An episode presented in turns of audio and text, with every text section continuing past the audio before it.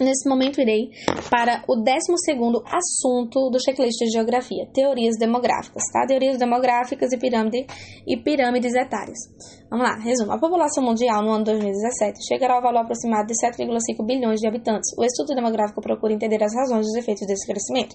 A preocupação com o ritmo do crescimento populacional não é algo recente, e para explicar a razão desse crescimento e suas consequências, surgiram diversas teorias demográficas.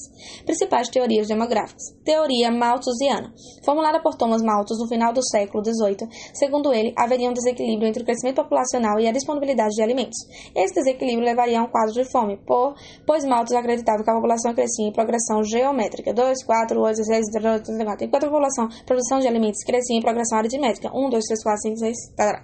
O equívoco dessa teoria consiste no fato de que Malthus não previu que os avanços tecnológicos na agricultura e na indústria seriam capazes de aumentar a produção de alimentos, que se tornou muito além do necessária para sustentar a população.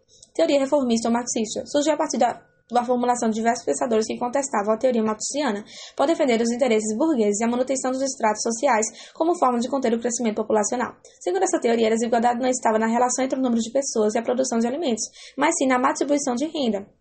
Por se aproximar das teorias formuladas por Karl Marx, também ficou conhecida como teoria marxista. A teoria reformista defende que a solução para essa desigualdade seria a formulação de políticas públicas que visem combater a pobreza e a aplicação de direitos trabalhistas que assegurem a renda do trabalhador. Teoria neomalthusiana. Após a Segunda Guerra Mundial, em 1945, a população mundial cresceu consideravelmente.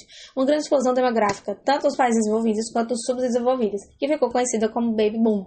Disso surgiu a teoria neomalthusiana, pois novamente a população voltou a crescer, fazendo-se necessário o controle da natalidade através de métodos contraceptivos.